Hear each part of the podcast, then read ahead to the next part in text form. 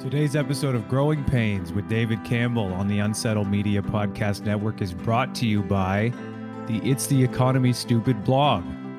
That's David's blog. It's a blog about economic development in Atlantic Canada. Let's get to the show. Welcome, listeners, to another edition of Growing Pains, the only podcast dedicated exclusively to economic development in Atlantic Canada. Today is December 4th, 2020, and we are supposed to be talking with David Chaundy, CEO of the Atlantic Provinces Economic Council, getting an update on the impact of COVID 19 on the regional economy and the prospects for 2021. Unfortunately, David was under the weather and not able to join us, so at the last minute, an old friend of the pod, Dr. Herb Emery agreed to step in and talk about his provocative new column questioning the recent PEI growth story. For me, the economic story over the past decade in the Maritimes has been a tale of two divergent narratives. Until recently, in Nova Scotia and New Brunswick, the economies have mostly been stagnant with little economic or population growth, whereas the island economy and population has surged ahead. As always, Emery shines new light into the cracks and crevices to uncover some important nuance to this story. If you get a chance to take a look at my new It's the Economy Stupid blog over at davidwcampbell.com, it's called Daryl Branscombe and New Brunswick's version of the Traveling Wilburys. The Council of Concerned Citizens in New Brunswick, an organization put together by Daryl, has been agitating from the sidelines over the past couple of years for big changes in the way we do K 12 education, healthcare, economic development, and other big issues. One thing the province has in abundance is older folks.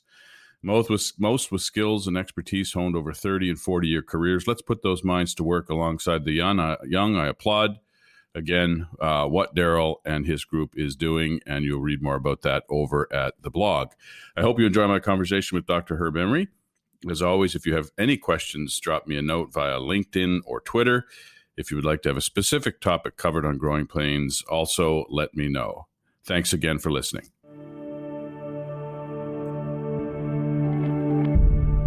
Unsettled. Dr. Herb Emery, how are you today? Pretty good. Listen, I really appreciate you stepping in at the last minute here. For, for those of you listening, uh, we had slated to have David Chaundy from the APEC on today, but he's under the weather. And of course, our good friend, the Mike Munger of Growing Pains with David Campbell, Dr. Herb Emery, agreed to step in at the last mo- moment. And the timing is good because he did write what I consider to be a very provocative comment uh, column on the growth story on Prince Edward Island. We're going to get into that today. So, how are you today, sir? Doing quite well. Uh, trying to get used to being back in the orange, but so far things aren't too bad.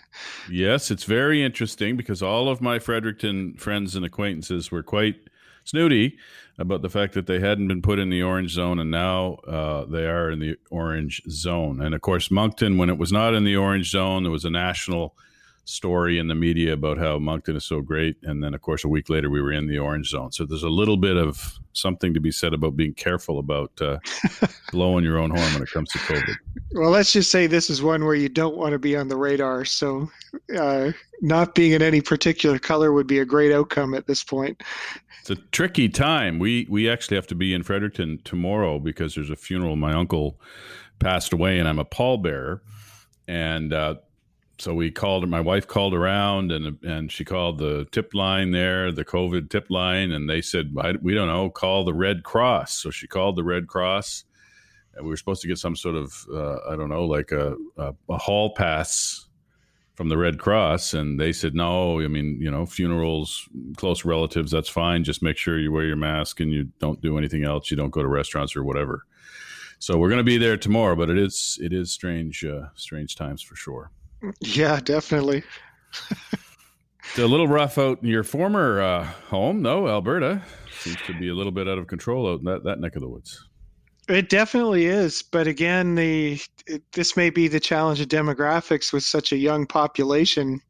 Uh, again, with your high density, you just don't get the same social control that you do in an older population, and and again, the economy out there is impacting on their ability to control COVID because things are so rough that there is a legitimate concern that any kind of lockdown or restrictions will be crippling to the economy. And then the frustrating part from the evidence is that businesses aren't the source of the spread. It's coming through the private gatherings that you get more of when you shut down business. So, it, a lot of the challenge will be trying to get the public to understand that businesses have protocols uh, for social distancing. They have contact tracing.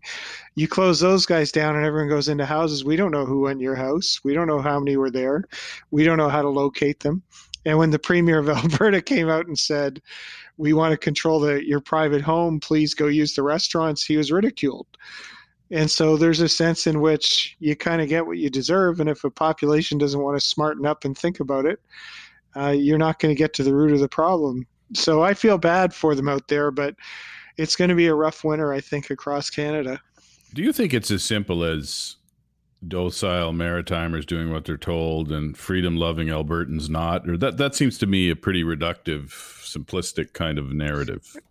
Again it, it's quantity. We have the same problems here. If you look at who's spreading it's coming through younger people who have traveled. They haven't restricted interprovincial travel or intercity travel out west. So i think a lot of ours is luck uh, not so much differences in behavior. If I watch high school kids, my son's in high school, they're not social distancing. All it would take is one case to go in to a high school group on the weekend and it will spread like wildfire. Uh, in a lot of cases, it's it can just be pretty innocent. You went to a dinner and someone showed up with symptoms and didn't know it. And again, it spread so fast that it's just the more of this you have around, the more of it you're going to see. And the hardest group to get under control is the younger population. So, uh, well, at least we can kind of see light at the end of the tunnel. Although I was reading somewhere that, at least in the U.S., upwards of 50% of people responding to surveys indicated they may not take or actually get jabbed with the virus. So there is a question about efficacy if you can't get herd immunity. Well, again, herd immunity is one thing, but just making sure your health professionals and vulnerable are protected if you do have people that don't want the immunity. I don't think that's that bad. It's not particularly lethal for the younger population. So I like the instructions coming from Dr. Tam that just start with the oldest, work your way down, get the health pref- care of professionals done. And I just wanted to follow up on the docile Maritimers being different from the West.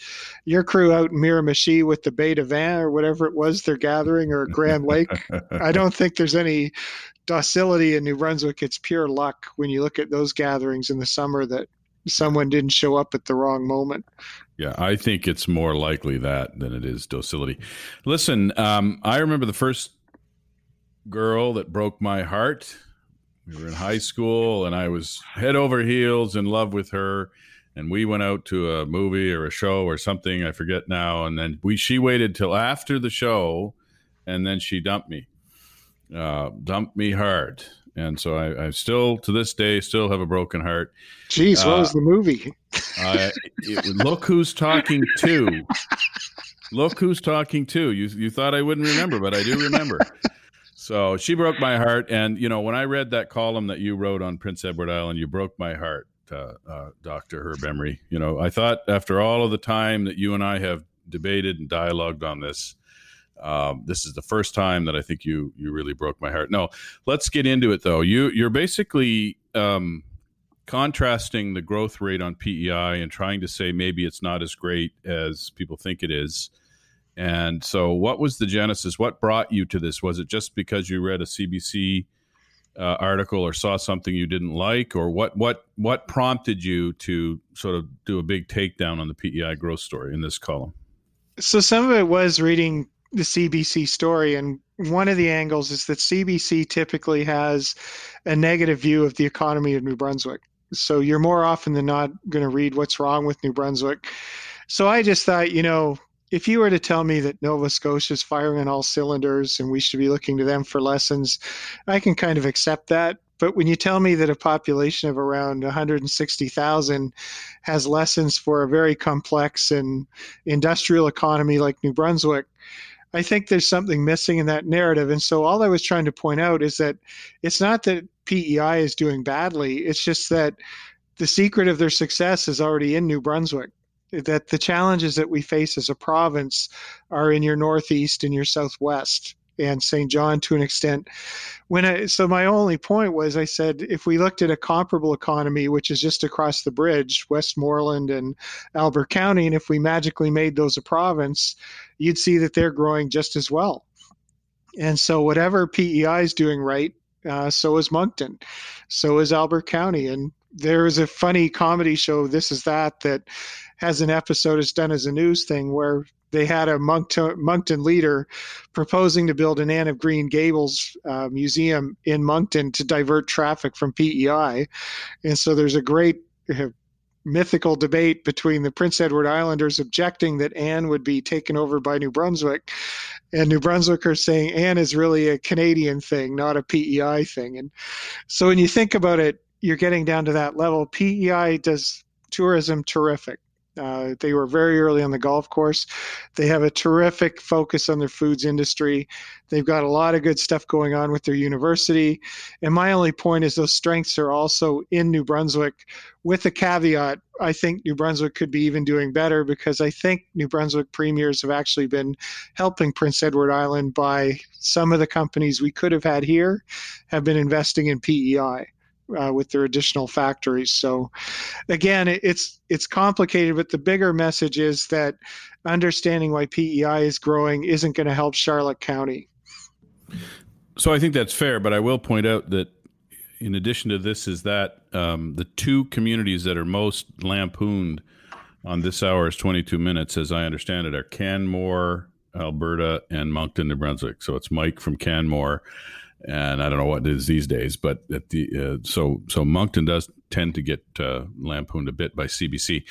Uh, I'm not sure Robert Jones is lampooning, but certainly this hour is 22 minutes. So so so I, I, get your point. So that actually when I when I read that, so sort of comparing PEI to Moncton and Moncton's hinterland, um, you know, the comparison is not great because Albert County outside of Riverview is, you know, it's just become a, a big retirement place, right? I mean, there's there's some little small scale farming and some small scale tourism. Well, you know. I would argue there's chunks of PEI that fit that description Fair quite enough. well out of Charlottetown. So Fair I could enough, have just but, done Charlottetown and Moncton.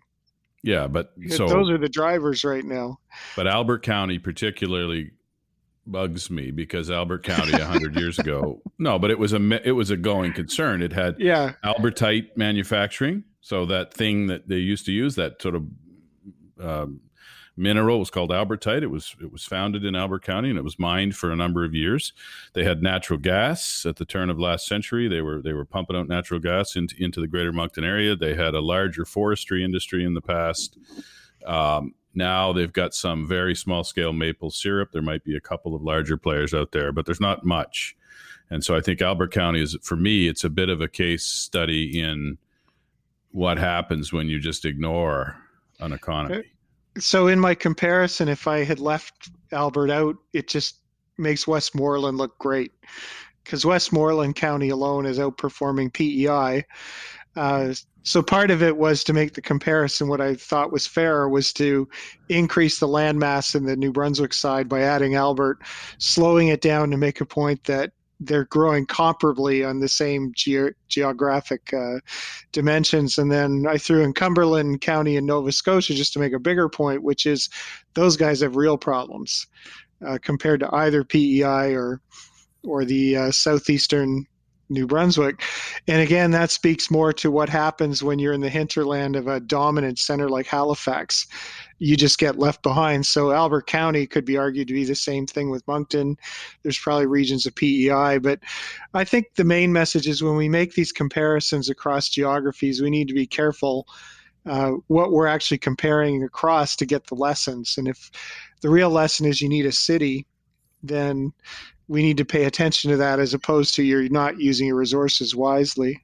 Yeah, I think it's more like a Rorschach test almost. So, what do you see when you look at PEI? What do you want to see? So, when I look at PEI, I see you know a, a very high level of provincial nominees starting in 2010, and everybody else across the country was frozen by the Fed. So we were frozen at a very low level. So yes, I mean I I think the retention rates are better than you cite in your column, although those are from a few years ago. Uh, but still, yeah, there's no doubt they lost at least 50%, maybe 60% uh, and maybe slightly higher. I don't know. We don't really know that. I don't think. But if you look at the census data, which is the best measure, so if you take 96 census compared, or excuse me, 2001 to 2006 to 2011, 2016, you get the best data on retention, at least at that point in time, because it's a full census. Uh, but nevertheless, it's true they lost a lot, and they they you know, but they kept quite a few because you can't argue the stats, right? They did have the best population growth. Uh, I'm just looking at 2015 to 2019 here, but they had the best population growth in the country. And then GDP growth over that period was the highest in the country, even higher than BC. Yeah, so again, though, you, the, the challenge is when you have small numbers, a small change can have a large percentage increase.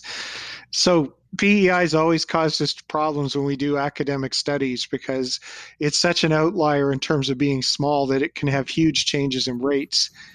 And that's why I think you see a resorting quite often to reporting on the Atlantic region as opposed to at the level of province.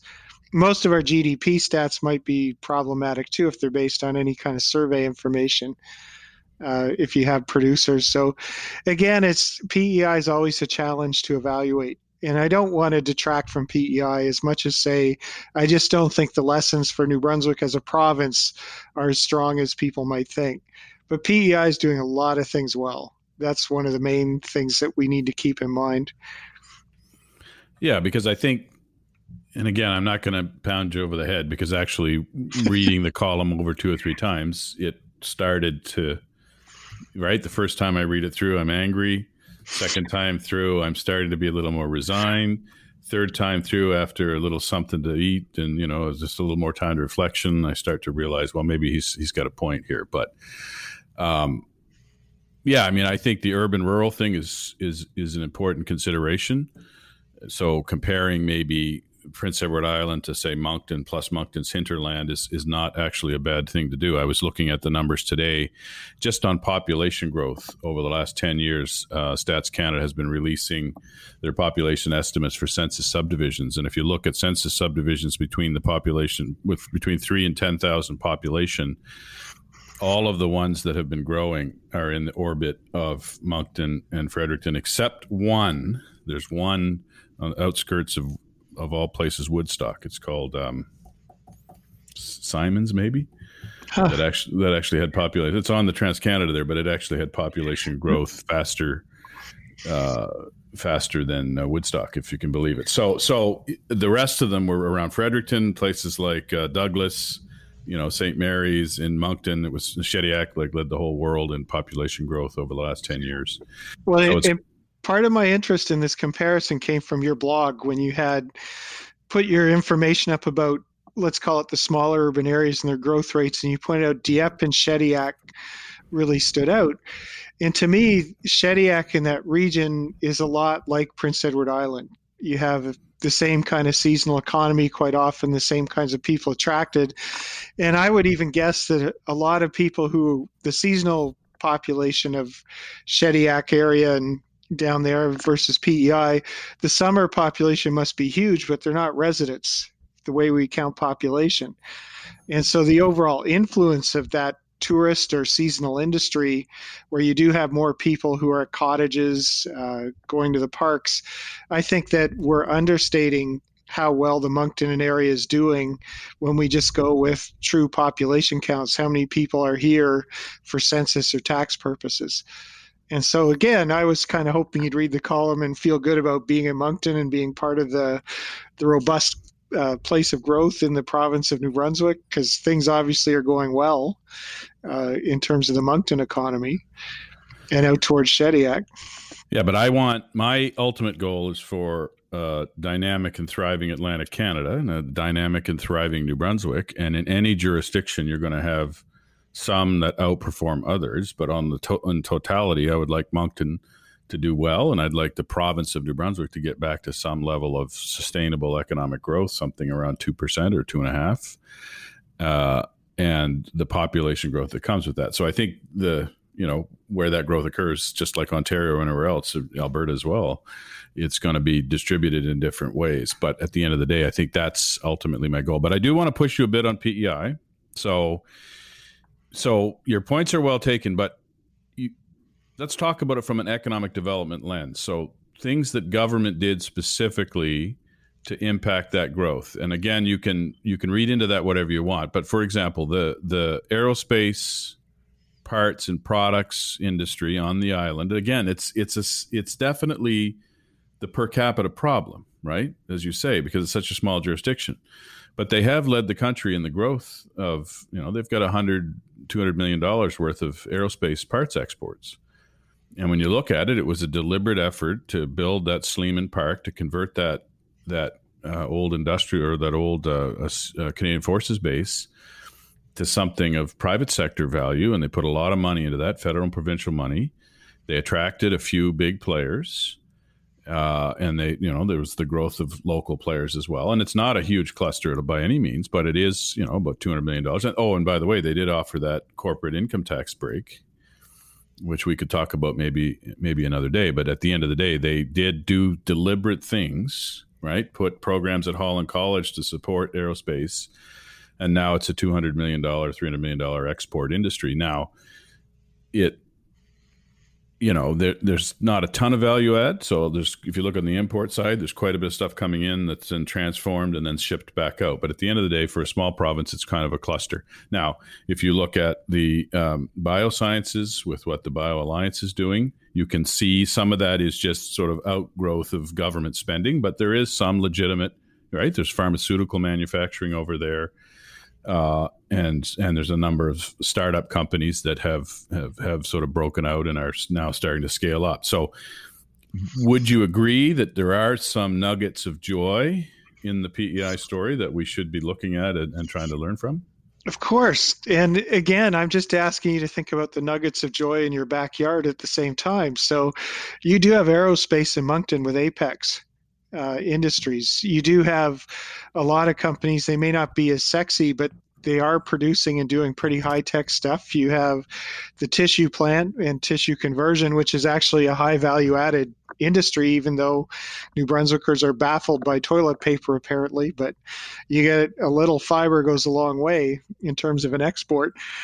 And so I'm just asking you to, to not run down PEI, but also to recognize that the New Brunswick government did a lot of the same policies, particularly historically. The, the big focus of federal dollars to attract these non resource based manufacturing industries to New Brunswick is a long standing approach. Uh, I think your complaint has been we've sort of fallen off of that focus and we can debate whether or not subsidies or payroll rebates are the way to do it. But New Brunswick did attract a lot of manufacturing over the years, and Prince Edward Island's now doing it. We look at them and say, wow, that looks pretty good. But it's not new for this province, it's not new for Nova Scotia. In a lot of cases, it may just be who's executing better uh, in terms of getting these things done. And it, you know, shipbuilding used to be huge in St. John. It moves to Halifax, so they get a win, we get a loss. And now you've got all the industrial transition or the ITB credits. I always forget what the acronyms for, but basically, when you procure to build a ship, it leads to more funding for the region for R and D and for local procurement. And so, in a lot of cases, we have to think about is Prince Edward Island better at getting into that game? Aerospace would be something I would think of. And so, again, it's kind of like, come on, New Brunswick, we can do more. PEI is doing good stuff. Can't we beat those guys? And so, I don't want Moncton to sort of go head to head with Charlottetown. I think Moncton should be capable of growing a lot better. You guys landed Costco, for heaven's sake.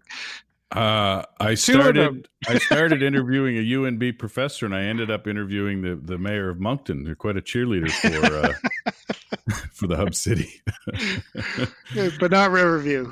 They so there's a good hockey. Costco story, right? So the the yeah. the, the, old timers in real estate, uh, Costco was looking at Halifax and Moncton at the same time, and uh, we're looking for some sort of deal or some sort of special break on land or something in Halifax, and they threatened to put the first Costco in Moncton. That's how the story goes, uh, and ended up putting it in in in Halifax. So there's always been a little bit of a, a tension, healthy competition between Halifax uh, and Moncton going back as long as I've been around. So let's talk a little bit about government focus. Um, um, because I do have you for the full 45 minutes to an hour, right? You have enough time oh, yeah. for me today? Okay. Absolutely. Um, because I do think it's that's a that's a, I'd like to pull on that thread a little bit because I think you're you're correct that there have been periods when New Brunswick has at least it seems more visibly had success maybe. Uh, you know, the folks at ONB, we had Steve Milbury on last week, and and you know he's saying that, that there's lots of successes, and I have no reason to disagree with him. I do fear that sometimes we equate providing government money to firms as economic development. And so you you know you you pump in government money into 20 firms and you say hey that's economic development and maybe those firms might have grown anyway particularly ones that are expanding in your province so it's very hard to decouple those but you have in the past actually seen initiatives that where you had zero GDP, and then you know five years later you had 100 million dollars in GDP, all net new activity. And so the, you know the call center industry was is the most famous version of that, but there's been other examples as well. And I don't see as many of those lately. Like cybersecurity, they're we're trying to go there, and if you look at it, there's some green shoots, but a lot of the you know the bulk of that industry is still you know Q1 Labs and Beauceron Security and other firms that were here and probably would have grown anyway without a formal initiative wrapping around them. Now, they may disagree with me on that. And I do think we have potential to grow that. So, what I have done, and you uh, uh recently talked to me about a survey, a study that was done in Alberta about subsidies. And it, it looks to me at a at the highest level, what's happening is more and more of the federal money is flowing into uh, income support so, to either direct income support to individuals or to government to pay for public services. And there's less money going into economic development. That is certainly the case if you look at it as a share of federal spending. I think it might even be the case in absolute terms. When I look at, so I just looked at the subsidy data from Stats Canada, and I think I talk to you a bit about this over email, but basically, if you go, if you just look at the latest five, four or five years, so I looked at 23 to 2017, that's the latest data we have. There was about $828 million in subsidies given to all industries. So that's agriculture, that's every industry. That I didn't break it out by industry. It's just total money pumped in by government, federal, and provincial into industry. That represents about 1.7 percent of GDP or something like that. No, sorry, that's not the right number. The bottom line is Prince Edward Island 505 million over the same period. So if you adjust it for population, which we have to do, you know, that's like 3 plus 3 3.3 times as much incentives to pumped into the PEI economy. And of course, Nova Scotia is double New Brunswick. Uh, Quebec is the highest in the whole world uh, at, at, three times New Brunswick. Ontario is even higher than New Brunswick. Again, adjusted. Uh, I did this as a share of GDP. So um, you could do it per capita. You could do it some other way. So at the end of the day, it does look like. And then what what amazes me though is that you know folks like Stephen Lund, the former CEO of ONB, sort of hold that up and say and brag about it and say, well, look, we're not giving out a lot of incentives. Look look at those numbers. They're right from Stats Canada.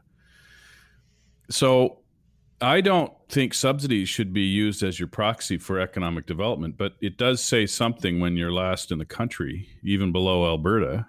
Now, Alberta would say, well, most of ours go to the agriculture sector, but what do, what do you say about that? What what what does in your mind that that significantly less level of of subsidy to industry from government to New Brunswick firms? What does that say about our commitment to economic development? Well, the, what's really interesting when you think about it is we've made a decision to let the market dictate what we'll locate here and what we'll do, uh, where the other call them competing provinces around us and possibly U.S. states have made a different decision. They've said there's certain disadvantages to this region, like transportation costs and higher taxes and regulations. So we're going to instead of dealing with bad regulation and high taxes, we're going to offset the disadvantage in a targeted way by just giving subsidies or rebates. And so what they're doing, and this has come out of the post NAFTA era where it's harder to sort of hide your subsidies in different policies like transportation freight rates uh, being reduced for the region. That went away in the 90s And with power rates as well in the mid 2000s, they went to fair pricing. So large industrial rates rapidly went up to uh, being what was the cost of providing the service to them. And this is currently an active debate in St. John on water pricing and things like that. So when you think about it, what the old approach in New Brunswick used to be wasn't direct cash for industry. It was uh, cheaper energy, cheaper capital uh, that was coming in to get all the secondary manufacturing. At some point, New Brunswick decided we don't do that anymore. If government wants to do it, it has to be a direct subsidy, so cash up front, make it visible. And then at a certain point, that became politically difficult to do, so we stopped doing as much of it. And if you read The Unicorn in the Woods, the interesting part is how the other provinces really did well from Q1 Labs and Radian6. We didn't book it here because we weren't playing the game that Stephen talked about. So, what Stephen Lund had to do at ONB was he had to be a little more uh, let's say, targeted in who he went after and how he could go about it. And Megan Seagrave and Brennan Sisk on another one of your podcasts made the point that when you don't have cash, you got to be better at regulation, you got to be better at tax policy, and you got to be better at creating the conditions for business like predictability and certainty. And so you can't have it both ways. You can't be a low cash subsidy environment and be a basket case on what's my WorkSafe premium next year, what's my power rate going to be you have to make it better conditions for investors to come in so that they don't need the cash to sort of compensate them for the risk you're bringing in. So to me, I, have said this to Stephen Lund before, I wanted information on the amount of subsidies going in because that's a measure of how bad your business conditions are. That you can't create favorable conditions without cash. And so good business conditions should reduce the amount of subsidy you have to provide, especially long run predictability. And when you take those things away, you have to do more of the game that everyone else is playing, which is I can't fix the other stuff. Here's some money. Please come and locate here. So I worry that I'm becoming Rush Limbaugh and speaking more than my actual guest. So I apologize for that, but I'm trying to articulate what I what I want you to respond to. Right. So I was told uh, a while ago now that a good host will only speak about less than 10% of the words and the guest should speak 90 and right now we're about 50-50 so i apologize for that. But that's when you have good guests. Well there you go. No no you're my best guest. You're my mike munger. But i so i think that's right and i think that's what's interesting about that is you know i used to have these big debates with municipalities about tax rates and we'd sit around the table and they would just sort of hammer we've got to keep the rate at you know 1.415 and this is this is the, the the public wants this and da da da da da. And i said yeah but your assessments are going up 3% a year. So the public doesn't care about the rate they care about what they're paying at the end of the day their taxes.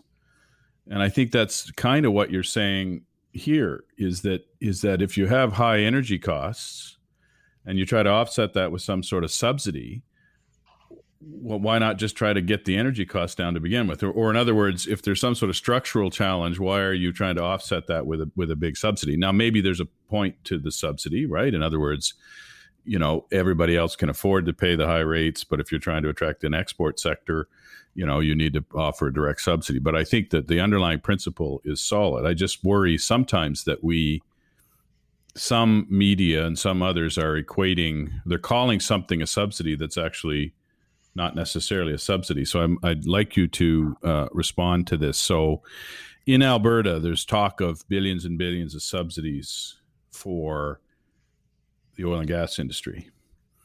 Are those direct subsidies cash directly to firms, or are those just discounts on royalty and tax rates? So, what what is, what is the Alberta government and federal government giving the industry that media is calling a subsidy?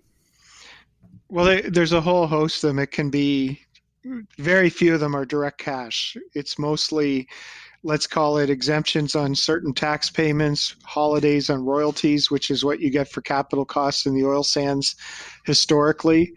Uh, in other cases, it could be some kind of fuel surcharge that's again waived for some users and not others. And the complaint is often that uh, unlike cash, a lot of these what get called subsidies or breaks or offsets, which will often be negotiated in return for building a large capital project with uncertainty. uh, or fixing like your water rates for 30 years, those kinds of things. They all get counted as subsidies, which is an appropriate interpretation. But it's a one sided conclusion because you have to think about what did that subsidy buy you. And you've made this point about the tire plant in Nova Scotia before that a lot of incentives went in, but now today, would you ask, would you like to get rid of that plant and get the the cash back? And probably the answer is no. That these things have employed a lot of people. They built up your tax base. These are your anchor industries, and we have to remember that those are footloose industries like a tire plant. It could locate in a lot of places. And so you really have to make a decision who do you want to tax and how do you want to get the uh, benefits from the growth. And increasingly, it seems in Canada, we have a strong preference for taking the our our share of the growth now. We want to tax capital, we want to take higher wages, but we're not willing to think about the long term, which is these companies may not hang around if it's unfavorable. So to me, the frustration is when they start taking the word subsidy and they start calling it corporate welfare, it becomes a pejorative, which makes it very difficult to sort of talk about what are we trying to offset here as the locational disadvantage so that you can still competitively export into another market.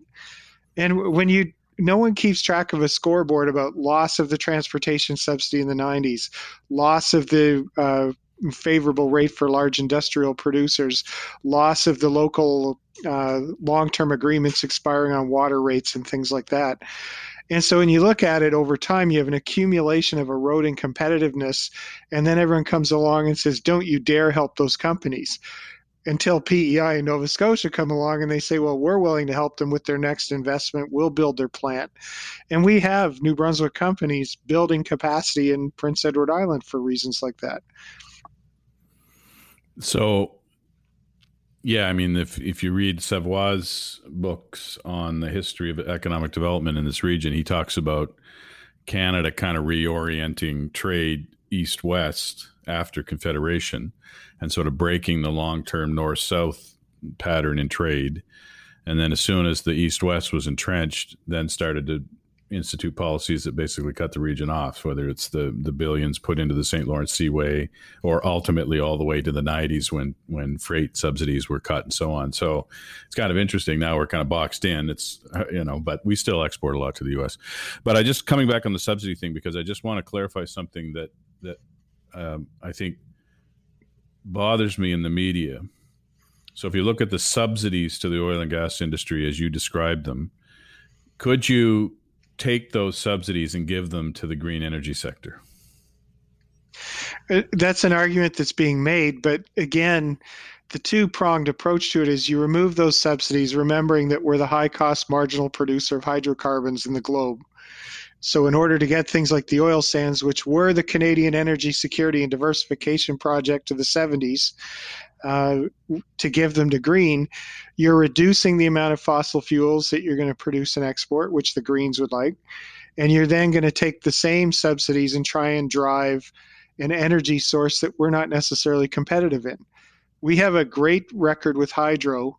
We're still waiting to see how that can relate to renewables. And there's some good work coming out by Louise Comeau and colleagues making a case that the combination of Quebec's hydro with renewable wind and solar opportunities, we could make a go of it in New Brunswick. There's also the nuclear space coming in. So the issue around fossil fuels is that we're probably self sufficient. We can produce as much as we need. And remember, no one likes to pay high gas prices in Canada. And part of the reason gas prices aren't high is because we have historically subsidized fossil fuels for consumers much more than other jurisdictions. So it's really then you get into energy as an export. And energy as an export has been what's driven the Canadian economy for 20 years. And so when you talk about this green shift, you're really talking about killing an export engine to hope that the renewable or green economy is going to be enough to offset it with GDP growth. And that's a bit of a gamble. Uh, so, Colleen d'Entremont, who's been on your show, she's made the case that we're talking about the timing of the transition and over how many years we're going to remove the subsidies and give them to someone else.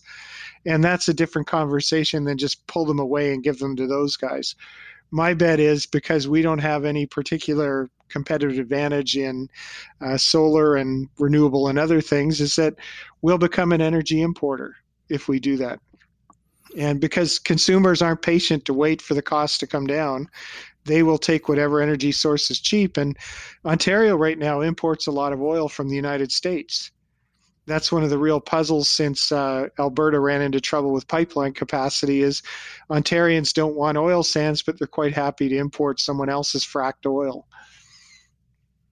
Yeah, there's a lot of uh, there's a lot of um, inconsistency there, but I did want to just pin you down on that subsidy thing because I think the argument has been that the reason the oil and gas industry in Alberta has been successful has been because of the subsidies. And I think what you're suggesting is that to some extent is correct. But what bothers me a bit is that is that people think that it's a either or. So in other words, if we take the subsidies away from oil and gas and we put them into green, we'll get great outcomes too. But you'll lose all the benefits of the tax and royalty benefits of the oil sector. So it's a, it's not a simple comparison, right? Do you? I guess the question is, do you get the same tax and royalty benefits from green as you get from oil and gas? Well, again, you can't scale that industry the same way you can with oil and gas, which is an export industry. And one here's an example of a subsidy that people don't normally think of. So Quebec has low power rates because they have hydro. So when I was on a a roving panel that was looking into fixing equalization after the Atlantic uh, changes came in around Newfoundland and Nova Scotia, wanting to produce energy, take the royalties, and keep equalization. It resulted in a huge fight across Canada about what should be considered in the revenue formula for calculating how much money to transfer. And an interesting one that came up was everyone kept saying Alberta needed to include its user fees, which didn't count as taxes, into the formula, which would make Alberta pay more out. The counter from Alberta and Saskatchewan to Manitoba and Quebec was then you need to price your hydro at export rates, not your domestic internal rate, to get the full value of that energy included in the base. That would mean a big loss of money for Quebec and Manitoba through equalization. So that's a massive subsidy coming into Quebec for energy because they price below market. But because no one gets upset about destroying habitat with dams and everything else and displacing populations, that's a subsidy that's considered okay. But with fossil fuels, where it's an export industry for the most part since uh, 1997, the subsidy was playing a different role that was spilling over across Canada through the multipliers and through the trade and everything else. And so, to me, I think what's happened with these subsidies is that Canadians have made a decision about what types of energy they like, what they want to see in terms of the environment. And they see the simple way to get there is just to simply announce that we should stop subsidizing energy without ever thinking who else is subsidizing energy. And if we offshore here so that we're green, maybe the subsidy in other regions they don't regulate production the same way, like in uh, over in the stands and not just past the Middle East is you don't see the same kind of environmental regulation around drilling and production. And how does it make the globe a better place if you hammer your industry here to put it in places that aren't as well equipped to deal with the environmental degradation and the emissions? So that's the frustrating part with a lot of these arguments that we can just shift to green is we're not going to export uh, green electricity the same way we were exporting oil and gas. And so if it's about being greener and self sufficiency, that can work great. But don't count on it being an income driver.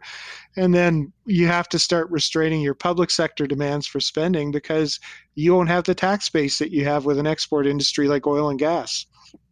Yeah. So that logic, it, it's one of the things I struggle with the most in the whole debate around greening the economy and reducing carbon emissions is the outsourcing of those emissions. If you close your refinery, yeah, your emissions go way down, but they just go up elsewhere in the world uh, to compensate because as long as the demand holds, right?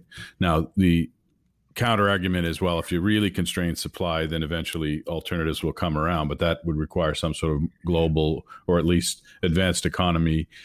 Uh, agreement. So, last question on that, because I well, do want to get back. Really quick on that, mm-hmm. it's totally true. If you raise the price of the fossil fuels for consumers. Like, let's just take the European price of gasoline and put it in New Brunswick. So, three bucks a liter.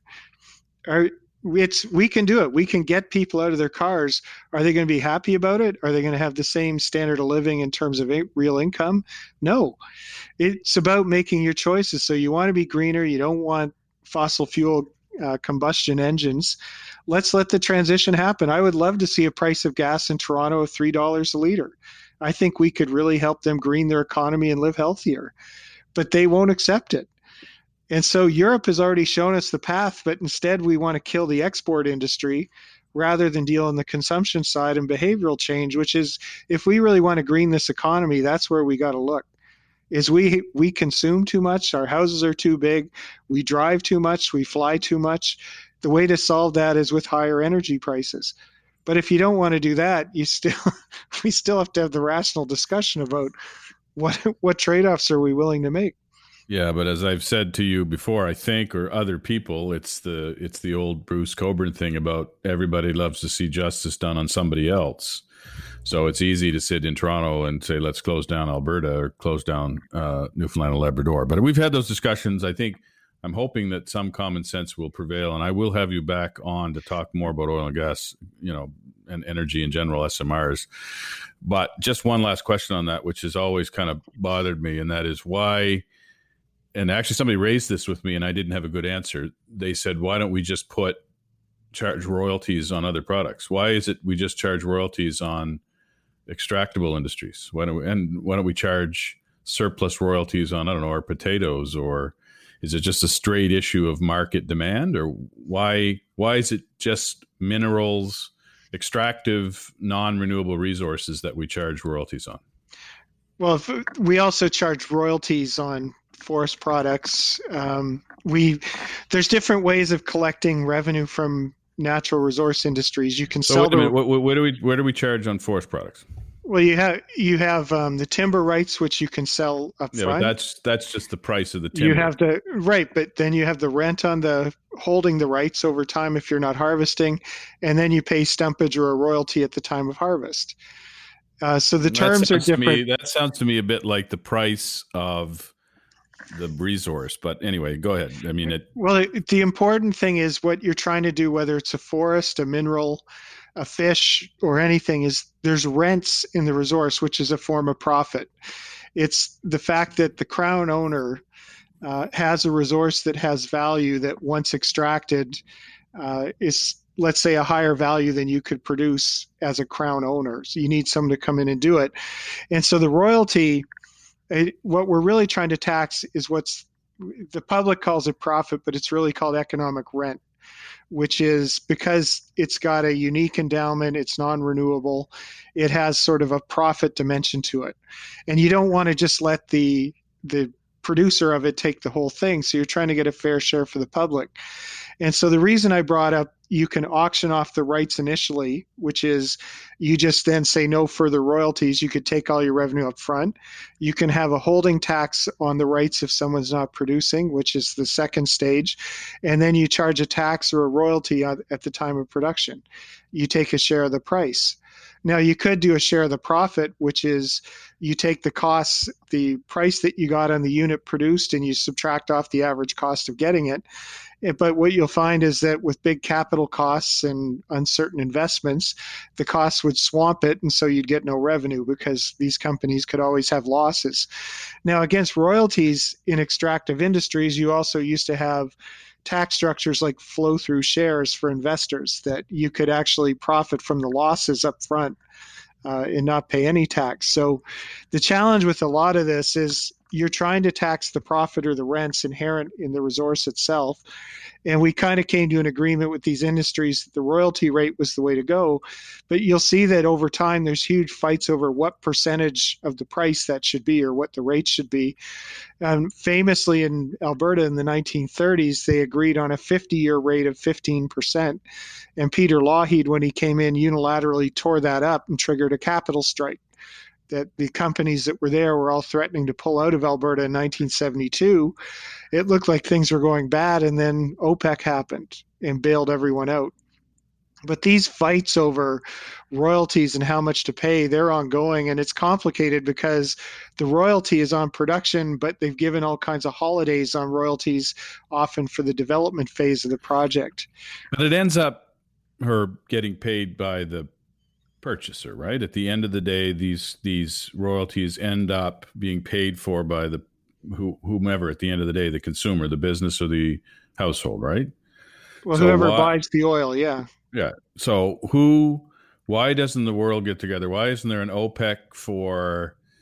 I don't know uh, agriculture, and just they agree cartel like just like OPEC to put a big uh, a big royalty on all exported agricultural products around the world. That would it would seem partially solve this problem that everybody's so dependent on oil to royalties. I, I understand how simplistic, simplistic and stupid this sounds, well, but I want to understand the theory. The, I want to understand the theory.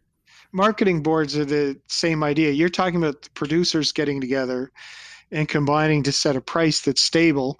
On the other side, how come consumers can't get together and sort of, or the crown owners of the land get together and uh, get a better price out of it? And again, it's because you're globally competing in a lot of cases. So your ability to to charge a higher royalty is the capital you're trying to attract as a multinational. And so if you jack up your royalty rate in Saskatchewan, they go across the border to North Dakota. If you try to charge too high a royalty rate, if you wanted to do gas in New Brunswick, you'll find that they'll go further afield to some other place that isn't going to take so much of the profit that comes out. And so again, it's unless you have your domestic companies, your nationalized industries, which is what has been tried from time to time, it's very difficult to compete to get the production and development in your jurisdiction without some kind of favorable royalty rate. And this is the, softwood lumber dispute is all about this issue is there's a claim that New Brunswick is subsidizing through too lower stumpage on crown land but there's all kinds of other things about the production conditions in New Brunswick that you can't command the same stumpage that you might in a place that's closer to market and things like that. So it's these tax issues, which is what a royalty question is really about, is complicated, and understanding who your end market is uh, also further complicates how much you can extract or resist having to pay that uh, price coming through. But one argument is is that you can't get the end consumer of a commodity to pay the tax. It ultimately goes back to the crown owner if they want the capital to locate because it gets passed through and it ultimately gets passed through the people who can't move, which is the crown owner. Okay, so I, I, guess just to put a pin in that, because I think the problem is around the world, there's so many countries that are absolutely dependent on oil and gas royalties that it's it will hamper this so-called transition, right? Because you're going to have countries from Mexico to wherever, right, Nigeria, that are going to really suffer and they don't have a ready alternative. So why not have an OPEC style price setting and allow it by government uh, on some other commodity that will that will uh, maybe even trees. Actually, what you what you, you've been talking about trees, maybe put it on trees. Yep. Government charges a royalty on every tree, 50 cents, above and beyond stumpage and all this other stuff. And you do it around the world. Mexico plants 50 million, 50 billion trees and all of a sudden you've got a flood of the market of trees. I don't know. I'm I'm just saying, for some reason we got dependent on royalties in that one industry, which is incredibly important, but it's really setting back any kind of transition because everybody's going to want to pump out as long as they're making an additional dollar on that on that resource, a tax dollar, a government dollar, a royalty dollar. They're going to want to incentivize that. And every week in the Economist magazine, there's another story about a new oil and gas find the Israelis and the Lebanese are fighting over land and somebody else is fighting right because of the the 30 and uh, Argentina just uh, extended its its land uh, territory well into the offshore why because they they think there's uh, tremendous oil and gas resources out there well who's going to use it so at the end of the day I do think maybe there's some sort of global agreement on royalties and maybe we need a new product to tax. Well, the way to think of that is that's what carbon pricing was supposed to be that if you could come up with a global agreement on the price of carbon, that would be effectively doing what you're asking for. Just a but little again, more. The the benefit would be more distributed though than than just Mexico or just Saudi sure, Arabia. Sure, but it's it's the same idea. So if yeah. you had a a cartel, but again, the purchasers of most of this oil is refineries. And so the refineries are often integrated producers. So you have to think about how your tax policy hits them at each stage of the production. And where the Irving refinery is unique is they're not an integrated oil producer. They don't have their own producing wells and then refine and then sell through their distribution network like most of the majors. And so when you're trying to tax a BP or an Exxon, you can get them at the wellhead or you can get them at the gas pump or you can get them at the refinery. It's just again, they can t- they can decide even where they're going to refine and it might be out of your jurisdiction. And one of the things I've heard about Canada is the way we do tax policies, we create huge incentives to book a company's costs in Canada and they book their profits somewhere else. Yeah. And so when we're dealing with multinational firms, we always have to be aware of that uh, nothing moves faster than an accountant when it comes to a tax. So and that is that is that is a discussion for another day because I think that that has implications even interprovincially. You and I've talked about this before. Uh, uh, uh, corporate income tax as a share of GDP is about half here compared to Ontario. Um, you know, you have to wonder if that means the entire sec- the entire economy is half as profitable, or is that just a question of where you're booking profits? But that's for another day because I want to end today on where we started around Prince Edward Island and around proactive economic development. My instincts are that you're not overly um, interested in governments proactively developing industry. I think you're a bit of a free markets guy. I'll get you away on that in a second. But I do think, you know, $93 billion in subsidies by governments between 2013 and 2017. That's almost $100 billion in subsidies, but it's less than 1% of the GDP created over that period across the country. So it's still relatively limited if you if you compare it to the you know investments in education healthcare and everything else. It's still only one percent of the total. But there is a school of thought now. This Mariana Mazzucato is leading this. It was quoted by Mark Carney. She was quoted her book on co-creation. This idea that government should come along and say, "Okay, pharmaceutical industry." that's a strategically important industry. Government should have a say. Government should invest. Government should co-create that industry. She has applied that to information technology. She's applied that to a lot of industries, food, uh, basically any industry that's she would consider strategic. Are you warming up to that idea, or are you pretty well let the market run, take that hundred billion, cut it off completely? Like where where are you in this idea that that that government there's a public interest in economic development and government should play some role in trying to stimulate the maple syrup industry in Albert County. So this is where I will sound a bit confused because I have two perspectives on this. One if I'm if I'm Canadian and I care about the Canadian economy and its growth, stop all these subsidies to the regions let the market pick if it makes sense to do something there. So if you're good at blueberries, if you're good at tourism, you'll figure out a way to do it, but no more cash for it because all it's doing, and there's another study coming out that will show that every dollar you transfer out of Alberta into this region is on net costing the country more money than you're gaining in this region because we aren't as good at it at using the money as they would be in Alberta with the size of their economy. So then it comes down to this is the gravity theme for the region is that we're always pulling against gravity because the economic forces are trying to pull the capital out of here and put it into places where it has higher productivity and higher returns. So at that point, what am I doing? I'm no longer Canadian. I want to be a maritimer. And my job isn't to develop the Canadian economy. My job is to keep the standard of living here pretty good. And I need industry to do it. So, how do I do that? I can use my business conditions. I can make them as favorable as I can. I can train my workforce. And then it's still not enough because there's other disadvantages. What am I going to do to offset the lower profitability of this location so that that company is willing to do it here? Rather than in Toronto. And so that's where you have to think about what's your perspective? Is it defending and growing the Prince Edward Island economy, or is it growing the Atlantic economy where we'll do what the feds are doing, which is we're all in on Halifax? And so if we want to get back to 2% growth, the quickest way to do it is not carry on with the economy we have. It's to create something that's much more centralized and urban and much easier to predict how you can get the growth just by people moving in. So it's not a good answer for your question because there isn't a unique answer for it. You have to decide what you care about as a developer and what tools do you have at hand to achieve your objective. So I'm going to assume that provinces care about provinces, cities care about cities, and the country cares about the country. Um, in general. We all care about the country, but if Alberta booms and Moncton busts, I don't think you're going to get a lot of sympathy in Moncton for Alberta.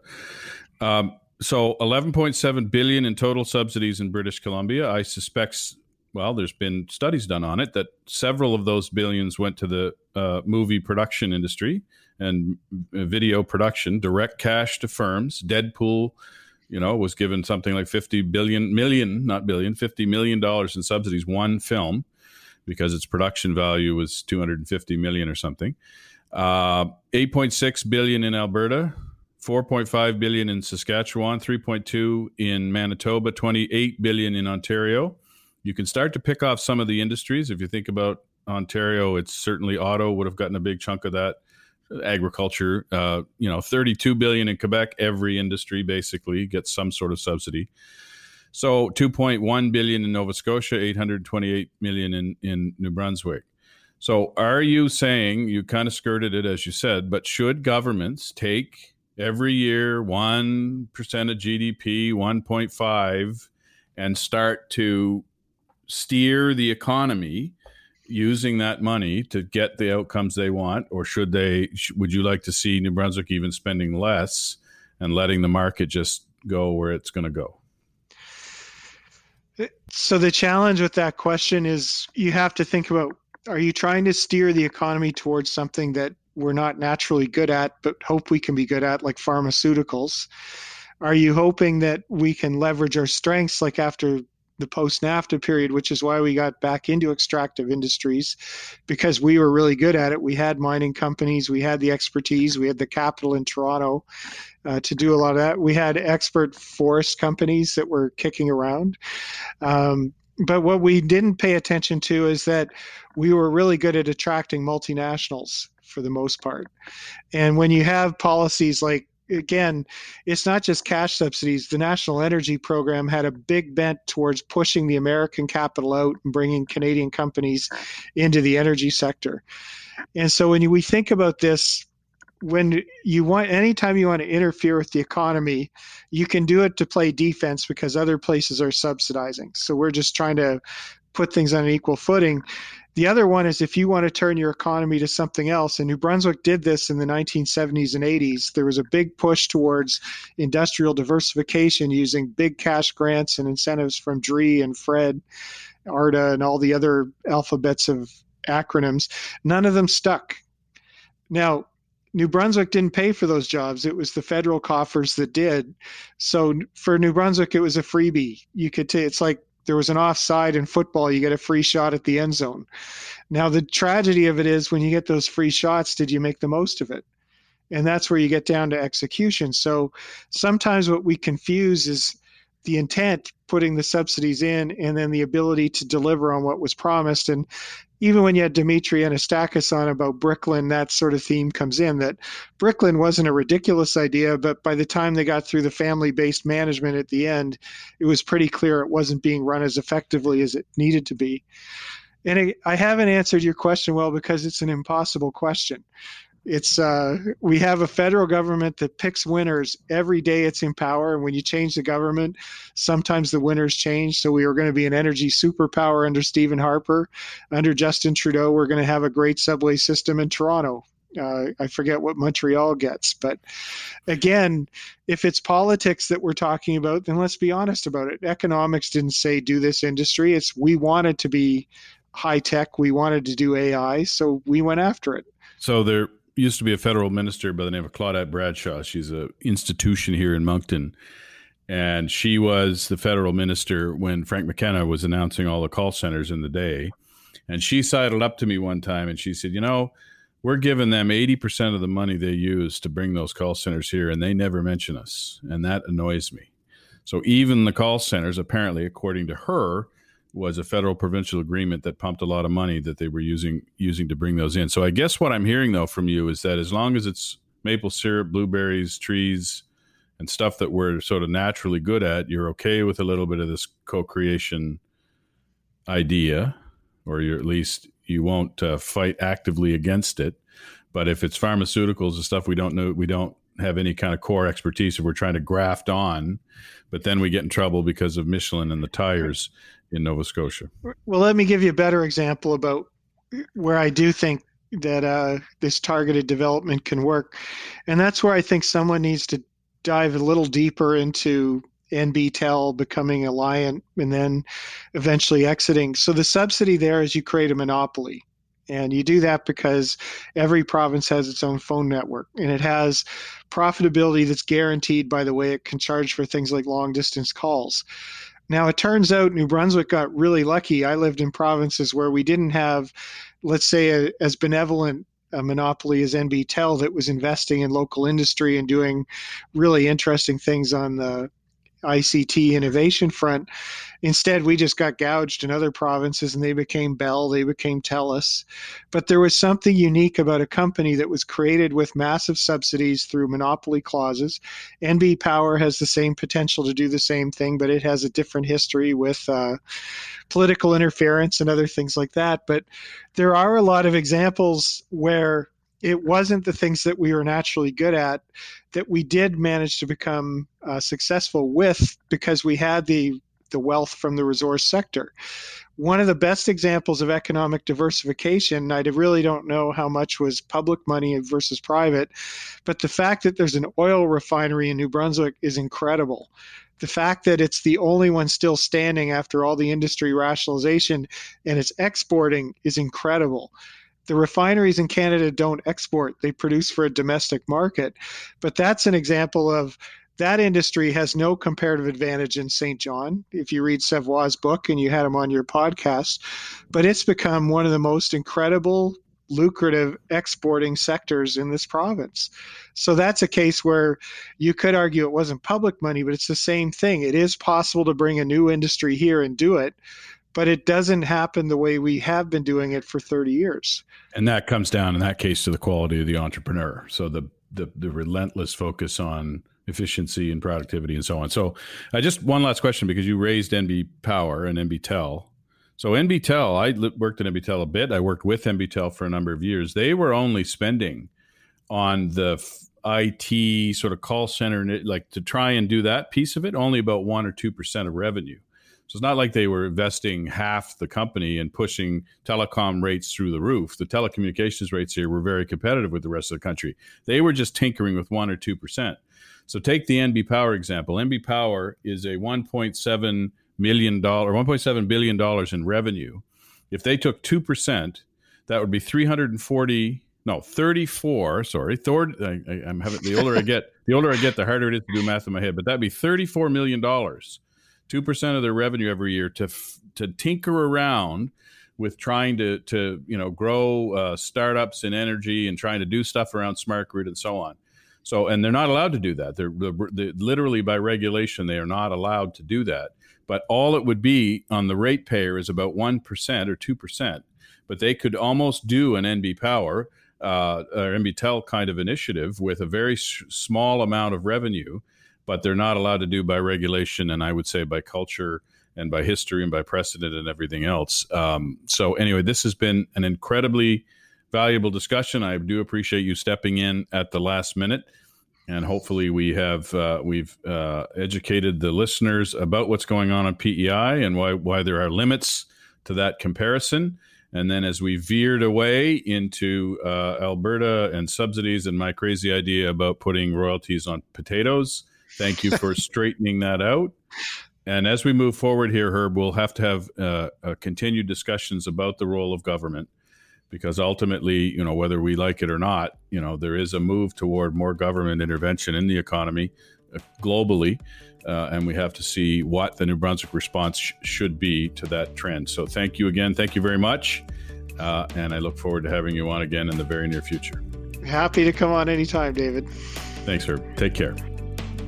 Growing Pains with David Campbell is produced by me, Matt George, is engineered by the great Zachary Peltier, and is part of the Unsettled Media Podcast Network.